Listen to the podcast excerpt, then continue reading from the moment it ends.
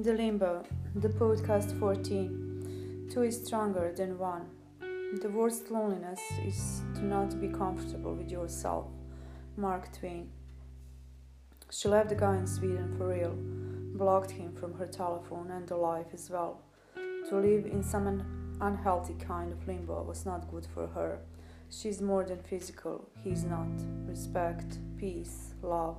Let's move on. They did. No broken hearts. There is a healthy and unhealthy limbo. The other guy in Canada checked himself out from her life with not having time for her.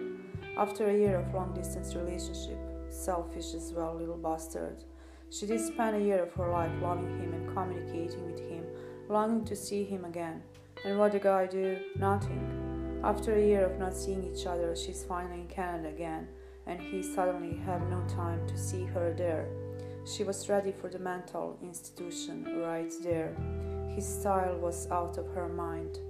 But she kind of knew the answer why. She killed the thrill, maybe, sitting with one ass at the two chairs. He did not know about Lana's guy in Sweden anyway. Maybe he felt it.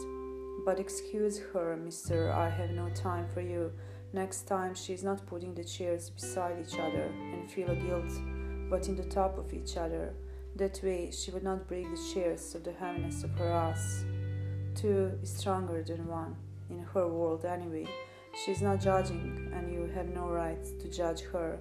If limbo has to be her life, let's choose the healthy one with the time for her.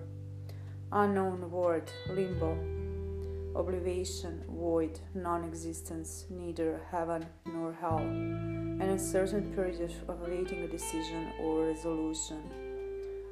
Also, according to older, now outdated Catholic theology, is part of the realm of death, which was an intermediate state between heaven and hell.